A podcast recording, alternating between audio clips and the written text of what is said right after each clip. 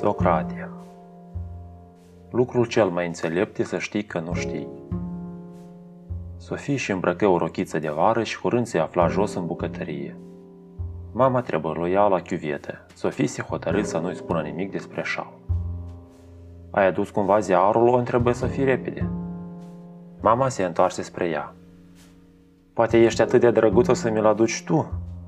Sofia alergă pe alee și se aplecă spre cutia verde de scrisori.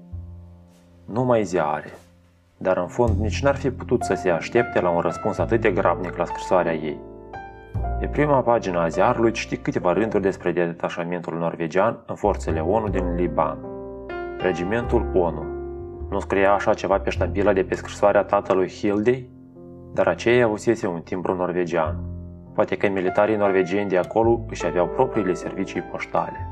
Când se întoarse în bucătărie, mama îi spuse oarecum ironic. Începe să te intereseze deodată ziarul. Din fericire, mai mult nu spusese pe această temă legată în vreun fel sau altul de cutie de scrisori, nici în timpul micului dejun și nici mai târziu în cursul zilei. Când ea se duse după cumpărături, Sofie dădu fuga în peșteră cu scrisoarea despre credința în destin. Îi sări deodată inima când alături de cutie cu scrisorile de la profesorul ei de filozofie, descoperi un plic mic alb. Sofie știa cu toată certitudinea că nu lăsase ea acolo. Plicul acesta avea marginile umede și de asemenea două îndoituri, de parcă ar fi fost mototolit, exact ca cel pe care îl primise ieri. Oare filozoful fusese acolo? Îi cunoștea el ascunzătoarea secretă? Dar de ce erau plicurile acestea umede? De atâtea întrebări inexplicabile, Sofie simțea că îi se învârte capul. Deschise plicul și știi ce scria pe biletul dinăuntru. Draga mea Sofie, am citit scrisoarea ta cu mult interes și de altfel cu destulă îngrijorare, căci în ce privește vizitele la cafea și altele de felul acesta, trebuie din păcate să te dezamăgesc. Într-o zi ne vom întâlni, dar eu nu am îngăduință să mă arăt pe cotitura capitanului încă mult timp de acum înainte. De altfel, trebuie să știi că eu nu-ți voi mai aduce personal scrisorile. Cu timpul, așa ceva ar deveni riscant.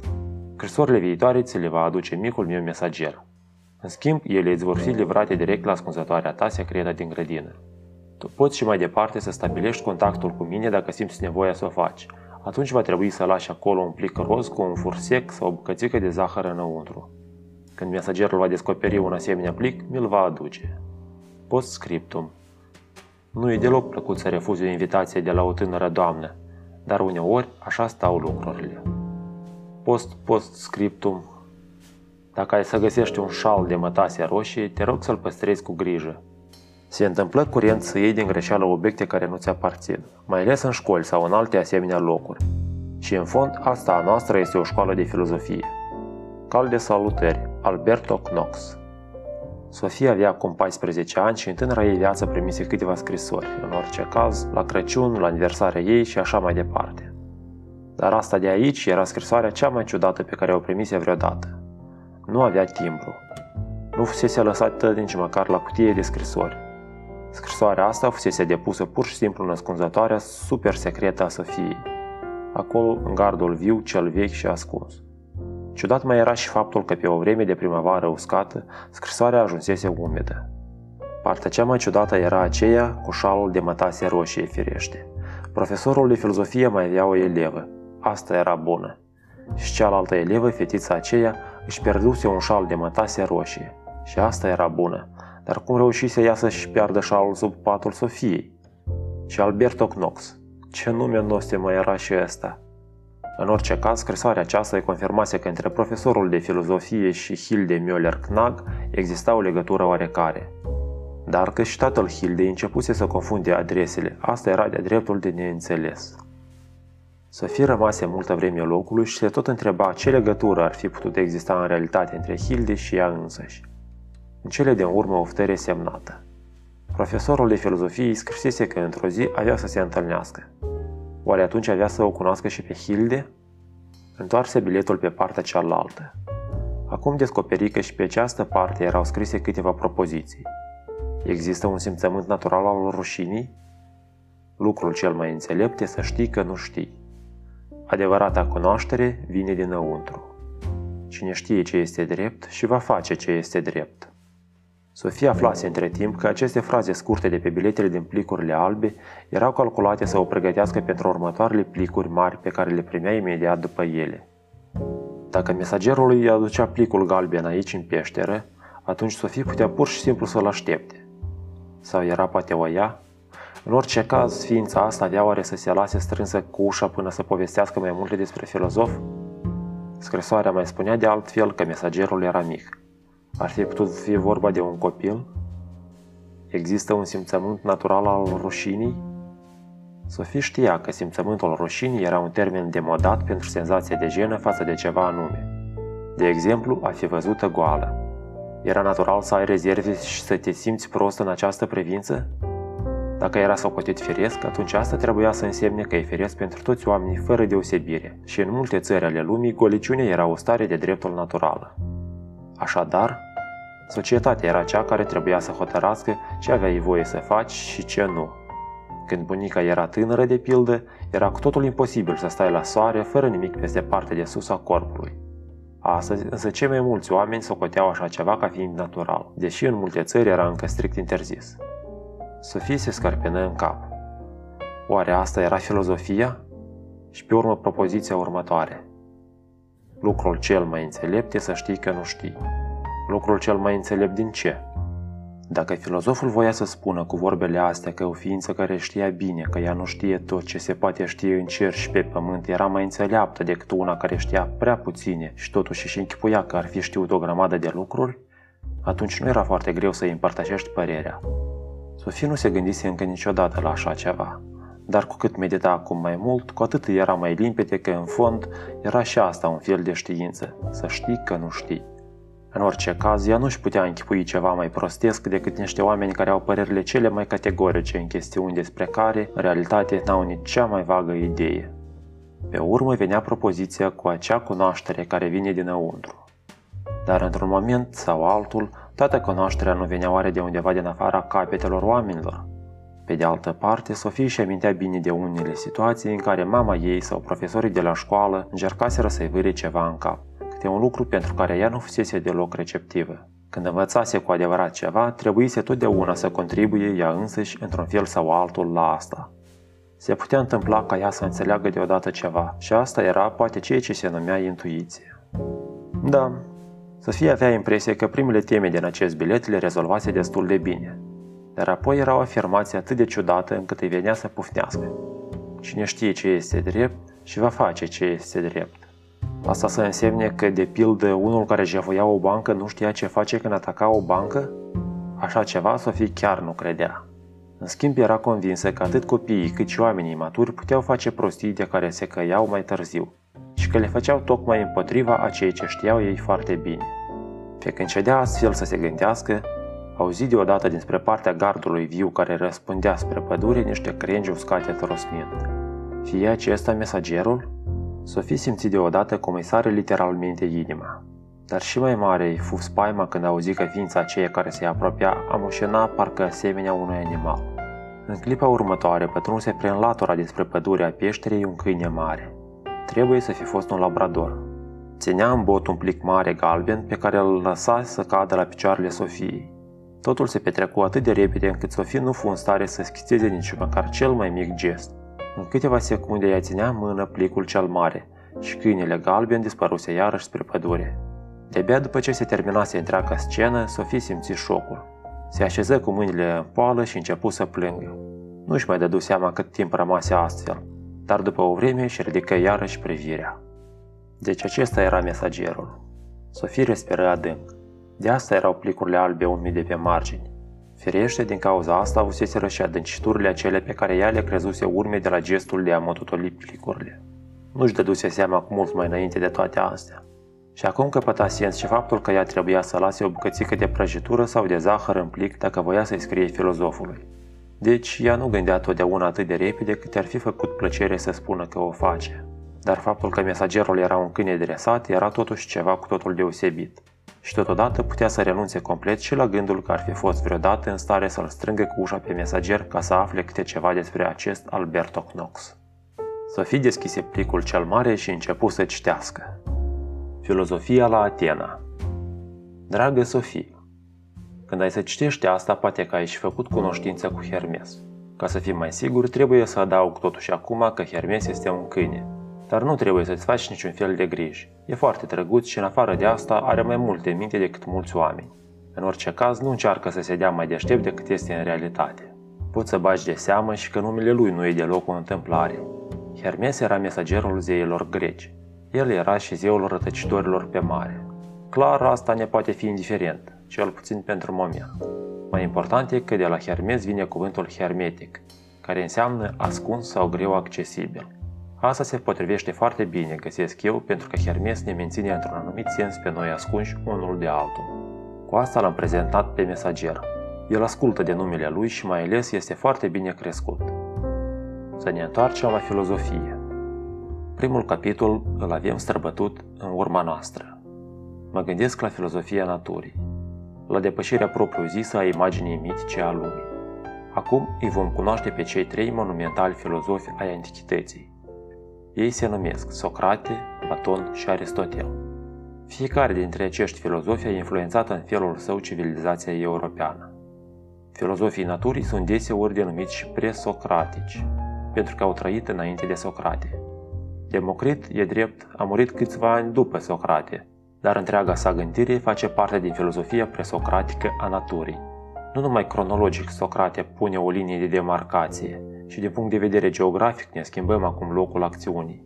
Socrate este de fapt primul filozof născut la Atena și atât el cât și cei doi urmași ai lui s-au născut și au acționat la Atena. Îți mai aduci poate aminte că și Anaxagoras a trăit câțiva ani în acest oraș, dar că a fost alungat de acolo pentru că el considera că soarele era un glob de foc. Nici lui Socrate nu avea să-i meargă mai bine. Începând cu vremea lui Socrate, se poate spune că Atena constituie focarul culturii grecești.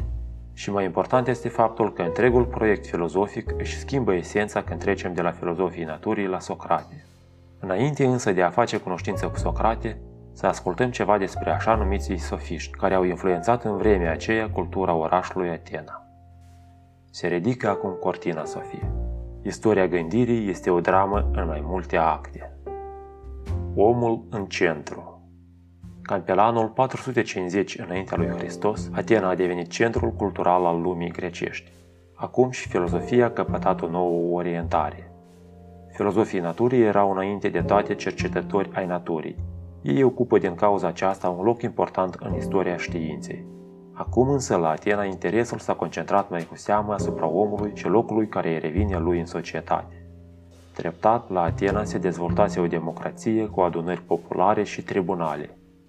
O condiție prealabilă a democrației era ca oamenii să capete suficientă instrucție pentru a putea participa la procesele democratice. Că o democrație tânără are nevoie de un popor luminat, lucrul îl vedem și în zilele noastre. Pentru atenieni era important în primul rând să ajungă să stăpânească arta elocvenței, retorica. Curând au început să se îndrepte spre Atena venind din coloniile grecești grupuri de învățători și filozofi rătăcitori care își spuneau singuri sofiști. Cuvântul sofist desemnează o persoană învățată sau competentă în ceva. În Atena, sofiștii își câștigau traiul instruindu-i pe cetățenii orașului. Sofiștii aveau un lucru important în comun cu filozofii naturii, și anume că ei predeau critic miturile transmise prin tradiție. În același timp însă sofiștii respingeau tot ceea ce ei considerau drept speculații filozofice inutile. Chiar dacă există răspunsuri pentru multe întrebări filozofice, Oamenii nu pot totuși găsi cu adevărat răspunsuri sigure la enigmele naturii și ale universului, spuneau ei. Un asemenea punct de vedere este numit în filozofie scepticism. Dar deși nu putem descoperi răspunsul la toate enigmele naturii, știm totuși că noi suntem oameni care trebuie să învățăm să trăim la oaltă. Sofiștii s-au hotărât deci să se intereseze de om și de locul său în societate. Omul este măsura tuturor lucrurilor, a afirmat sofistul Protagoras, circa 487-420 înaintea lui Hristos. Cu asta el voia să spună că dreptatea și nedreptatea, binele și răul trebuie prețuite totdeauna în relație cu necesitățile oamenilor. La întrebarea dacă el crede în zeii greci, răspundea Problema e prea dificilă și viața omului prea scurtă. Pe cineva care spune că el nu poate afirma cu siguranță dacă există un Dumnezeu sau nu, îl denumim agnostic. Sofiștii făceau deseori călătorii lungi, în felul acesta ajunseseră să cunoască diferite sisteme de guvernământ.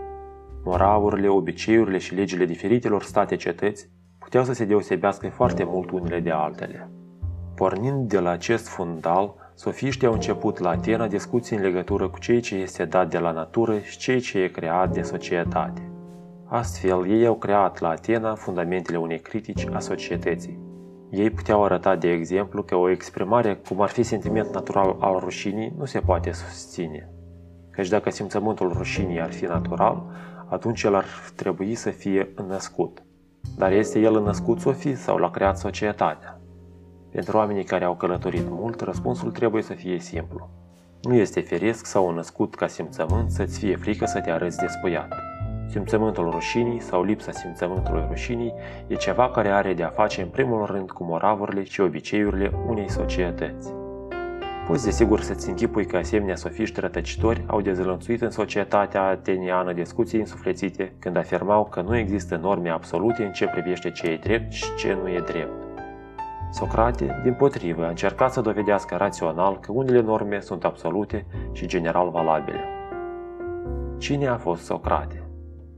Socrate, 470-399 înaintea lui Hristos. Este poate personalitatea cea mai enigmatică din întreaga istorie a filozofiei. El nu a scris niciun singur rând. Cu toate acestea, face parte dintre cei care au exercitat o influență incalculabilă asupra gândirii europene. Faptul că el este cunoscut chiar și de cei care au puțin de a face cu filozofia se explică probabil și prin moartea sa dramatică. Știm că el s-a născut la Atena și că și-a petrecut acolo viața, mai ales prin piețe și pe străzile orașului, unde sta de vorbă cu tot felul de oameni. Câmpurile și arborii din regiunile rurale nu-l puteau învăța nimic, spunea el. Putea pe de altă parte să stea locului ceasuri întregi, cufundat în gânduri profunde. Încă din timpul vieții era socotit o persoană ciudată, iar după moarte a fost considerat curând drept fondatorul unor orientări filozofice diferite. Tocmai pentru că a fost un om atât de enigmatic și multilateral, a fost posibil ca asemenea orientări diverse de gândire să-l revendice pentru punctele lor de vedere. Sigur este că era un om foarte urât la față. Era scund și gras, avea ochii bulbucați și nasul căr, dar lăuntrul său era de o frumusețe desăvârșită, cum se spunea. Și mai departe. S-ar fi putut căuta în prezent și în trecut, dar un altul deopotrivă cu el nu s-ar fi găsit nicăieri. Cu toate acestea, a fost condamnat la moarte din cauza activității sale filozofice. Cunoaște în viața lui Socrate, în primul rând prin Platon, care a fost disciplul său și el însuși unul dintre cei mai mari filozofi din istoria acestei discipline. Platon a scris multe dialoguri sau conversații filozofice în care îl înfățișează pe Socrate. Când Platon îi pune în gură lui Socrate cuvintele scrise în dialog, nu am putea spune cu certitudine dacă Socrate însuși a și pus cu adevărat aceste cuvinte. Din cauza aceasta, nu e ușor să deosebim învățătura lui Socrate de cea a lui Platon. Problema aceasta e valabilă și pentru mai multe alte personalități istorice care nu au lăsat surse scrise ale gândirii lor. Cel mai cunoscut exemplu este, firește, Isus. Nu putem ști cu siguranță dacă Isus cel istoric a spus cu adevărat ceea ce îi pun în gură Matei sau Luca. În același fel va rămâne totdeauna o enigmă ceea ce a spus cu adevărat acel Socrate istoric pe care l-a înregistrat istoria. În fond, nici nu e atât de important cine a fost la drept vorbind Socrate. În primul rând, imaginea lui creată de Platon este cea care a inspirat gândirea occidentală de aproape 2400 de ani. Arta conversației Înțelesul propriu-zis al activității lui Socrate era că el nu voia să învețe ceva anume pe oameni. În schimb, lăsa impresia că el însuși urmărea să învețe de la partenerul său de discuție. Nu făcea deci lecții asemenea unui profesor oarecare. Nu, el își continua conversațiile cu ei. Dar el n-ar fi devenit un filozof renumit dacă ar fi stat doar să-i asculte pe ceilalți.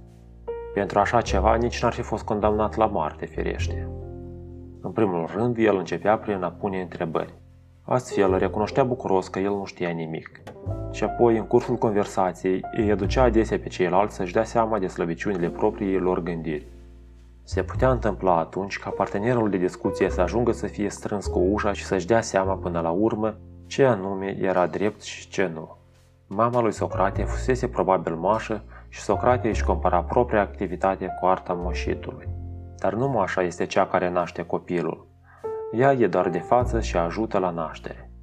Socrate își considera deci sarcina constant în a-i ajuta pe oameni la nașterea părerilor și ideilor juste, căci cunoașterea adevărată trebuia să vină din lăuntrul oamenilor. Ea nu le poate fi administrată din afară. Numai cunoașterea care vine dinăuntrul omului este adevărata înțelepciune. Precizez, capacitatea de a naște copii este o însușire naturală. La fel de bine, toți oamenii pot ajunge să dobândească adevăruri filozofice dacă își vor folosi rațiunea proprie. Când un om preia descoperirile rațiunii, el scoate ceva din sine însuși. Tocmai prin felul în care mimane știința, Socrate îi constrângea pe oameni să-și folosească rațiunea. Socrate se putea preface că e stăpânit de totală neștiință, adică se putea înfățișa ca fiind mai stupid decât era. Asta noi numim ironia socratică. În felul acesta, el putea descoperi mereu slăbiciunile din gândirea atenienilor. Asta se putea petrece în mijlocul pieței publice, deci în văzul tuturor. O întâlnire cu Socrate putea însemna compromiterea pentru interlocutorul său, care era făcut ridicol în fața marelui public. Din cauza aceasta, nu e de mirare că acțiunea sa a fost simțită până la urmă ca tulburătoare și iritantă, mai ales de către cei care dețineau puterea în societate.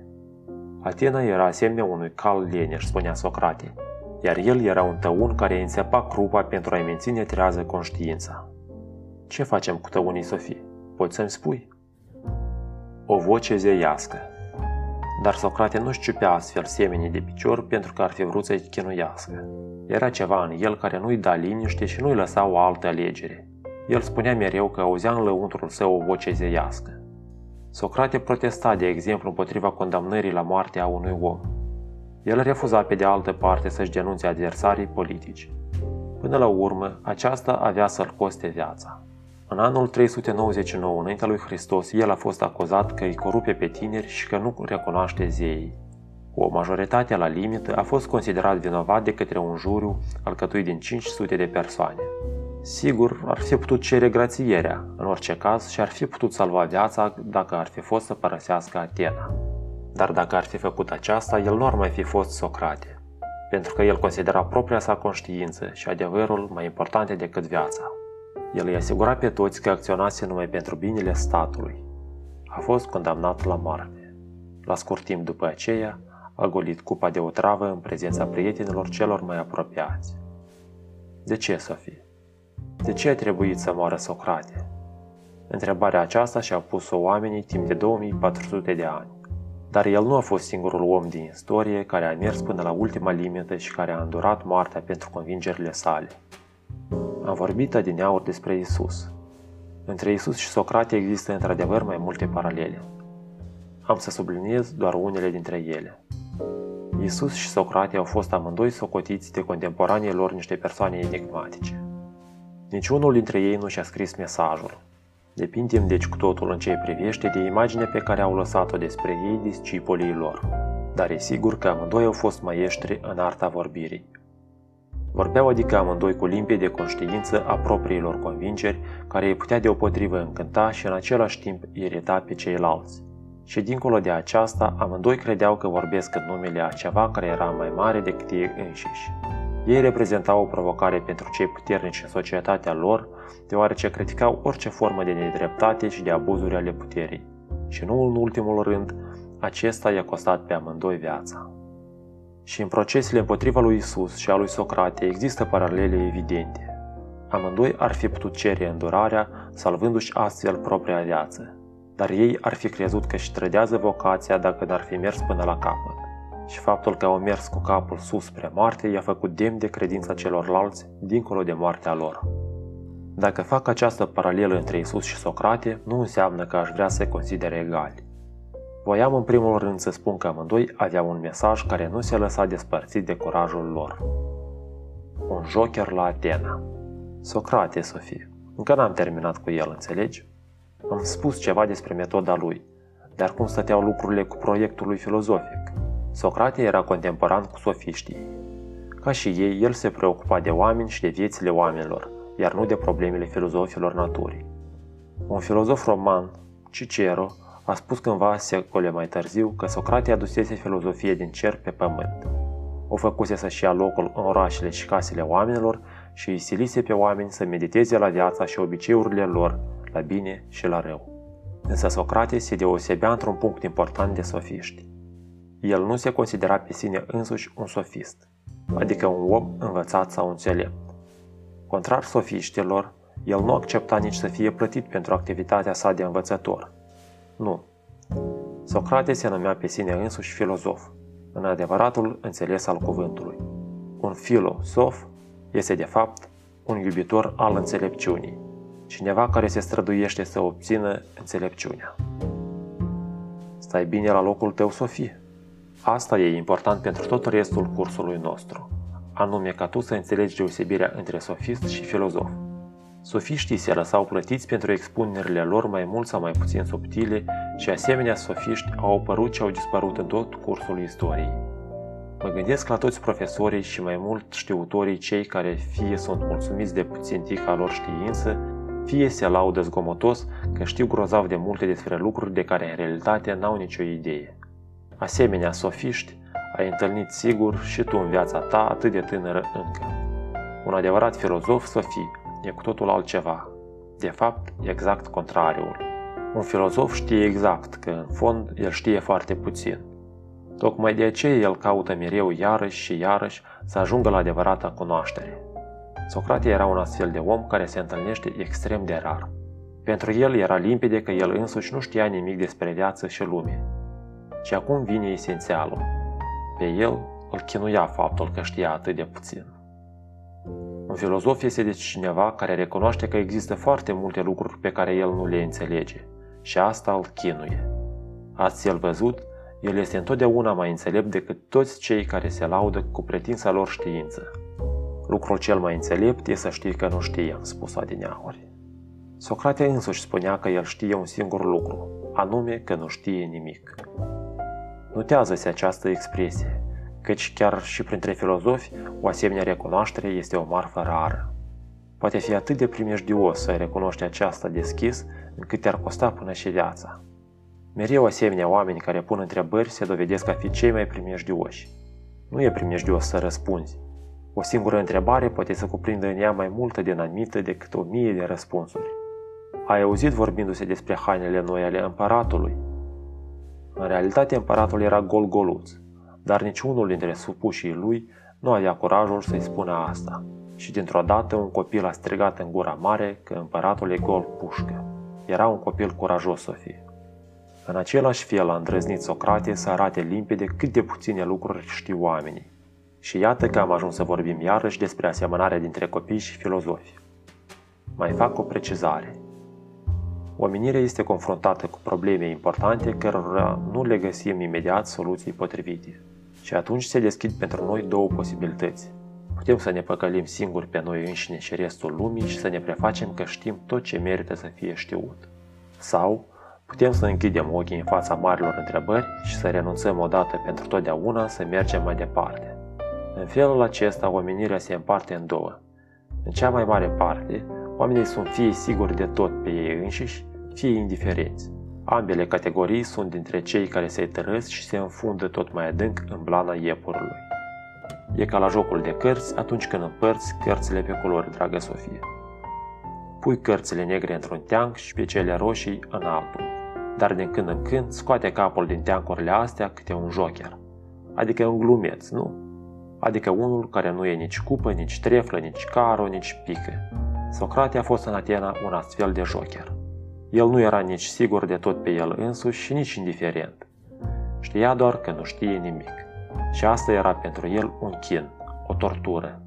Astfel că a devenit filozof, unul dintre cei care nu renunță, unul care caută neobosit să dobândească cunoașterea. Se zice că odată un atenian a întrebat oracolul din Delphi cine era omul cel mai înțelept din Atena. Oracolul a răspuns, Socrate. Când Socrate a aflat aceasta, a fost uimit. Eu cred că a râs să fie. A plecat imediat prin oraș și a căutat pe cineva pe care și el și alții îl socoteau un om înțelept. Dar când s-a arătat că omul acela nu-i putea răspunde limpede lui Socrate la întrebările lui, Socrate însuși a văzut în cele de urmă că oracolul avusese dreptate. Pentru Socrate era important să găsească un fundament sigur pentru cunoștințele și știința noastră. El credea că un asemenea temei s-ar afla în rațiunea omenească. Cu această credință profundă în rațiunea omenească, el a fost așadar un raționalist categoric. Cunoașterea justă conduce la acțiunea justă. Am pomenit mai edineauri că Socrate credea că aude în sinea lui o voce zeiască și că această conștiință îi spunea ce anume era drept. Cine știe ce e bun, va și face binele, spunea el. El considera că o cunoaștere justă conduce la acțiune justă. Și numai cel care face ce trebuie și e bine să facă, pune Socrate. E un om drept, așa cum se cuvine să fie. Dacă acționăm greșit, o facem pentru că nu știm să acționăm mai bine. Din cauza asta e atât de important să ne sporim cunoașterea. Socrate era preocupat să găsească definiții cu totul limpezi și general valabile pentru ceea ce este drept și ceea ce este nedrept. Contrar sofiștilor, el credea anume că putința aceasta de a deosebi între ce e drept și ce e nedrept sta în rațiune și nu în societatea omenească. Poate că această ultimă afirmație nu vei înghiți chiar atât de ușor, Sofie. Să mai încerc o dată. Socrate considera că e cu neputință să fii fericit dacă acționezi împotriva propriilor tale convingeri. Și acela care știe cum poate deveni un om fericit, va și încerca să ajungă un astfel de om. Iar cel care știe ce e drept, va și face ceea ce e drept. Căci în fond, cine ar vrea să fie nefericit? Tu ce crezi de toate astea, Sofie? Poți tu trăi fericită dacă ai să faci mereu lucruri pe care în inima ta nu le socotești ca fiind drepte? Sunt mulți cei care mint și fură și calomnează tot timpul pe alții. Da, și aceștia știu poate și că așa ceva nu e bine. Sau drept, dacă vrei. Dar crezi tu că asta îi face fericiți? Socrate nu credea așa ceva. Când Sofie termină de citit scrisoarea despre Socrate, o puse repede în cutie la un loc cu celelalte și se strecoră afară în grădină. Pentru a evita să mai fie întrebată unde fusese toată vremea asta, voia să fie în casă înainte ca mama sa să se întoarcă de la cumpărături. În plus, promisese să spele vasele. De-abia apucase să deschidă robinetul când mama ei intră grăbită cu două pungi de plastic uriașe. Poate pentru că o văzuse că de-abia se apuca de treabă, îi spuse Parcă n-ai fi în toate apele tale, Sofie. Sofie nu-și dădu nici seama de ce îi răspunsese în felul în care îi răspunse. Îi ieșiră cuvintele pur și simplu de la sine din gură. Și Socrate simțea așa uneori. Socrate? Mama făcu ochii mari. Păcat doar că a trebuit să plătească cu viața pentru asta, continua Sofie foarte îngândurată. Dar, Sofie, eu nu mai știu ce să mă mai fac cu tine. Nici Socrate nu știa. Singurul lucru pe care îl știa era că el nu știa chiar nimic. Dar cu toate acestea, el era omul cel mai înțelept din Atena. Mama rămăsese fără glas. În cele din urmă spuse, Asta ai învățat la școală? Sofie clătină energic din cap. Acolo nu învățăm nimic. Deosebirea cea mare între un profesor de școală și un adevărat filozof este că profesorul își închipuie că știe o grămadă de lucruri pe care tot încearcă să le vâre în cap elevilor lui.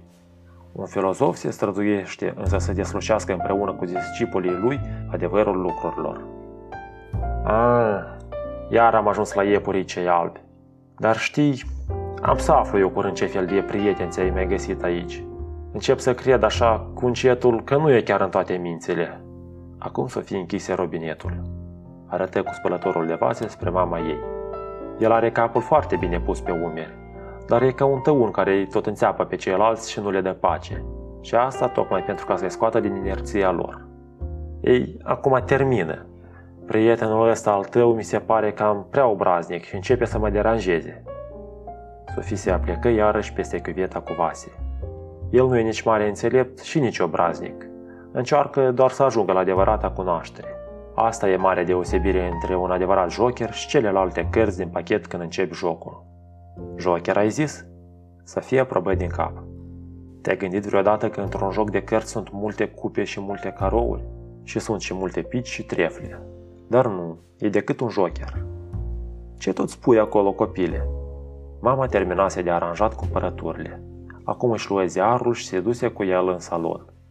Sofie îi se păru că închide ușa cam prea energic. Când termină de spălat vasele, se duse și ea în camera ei.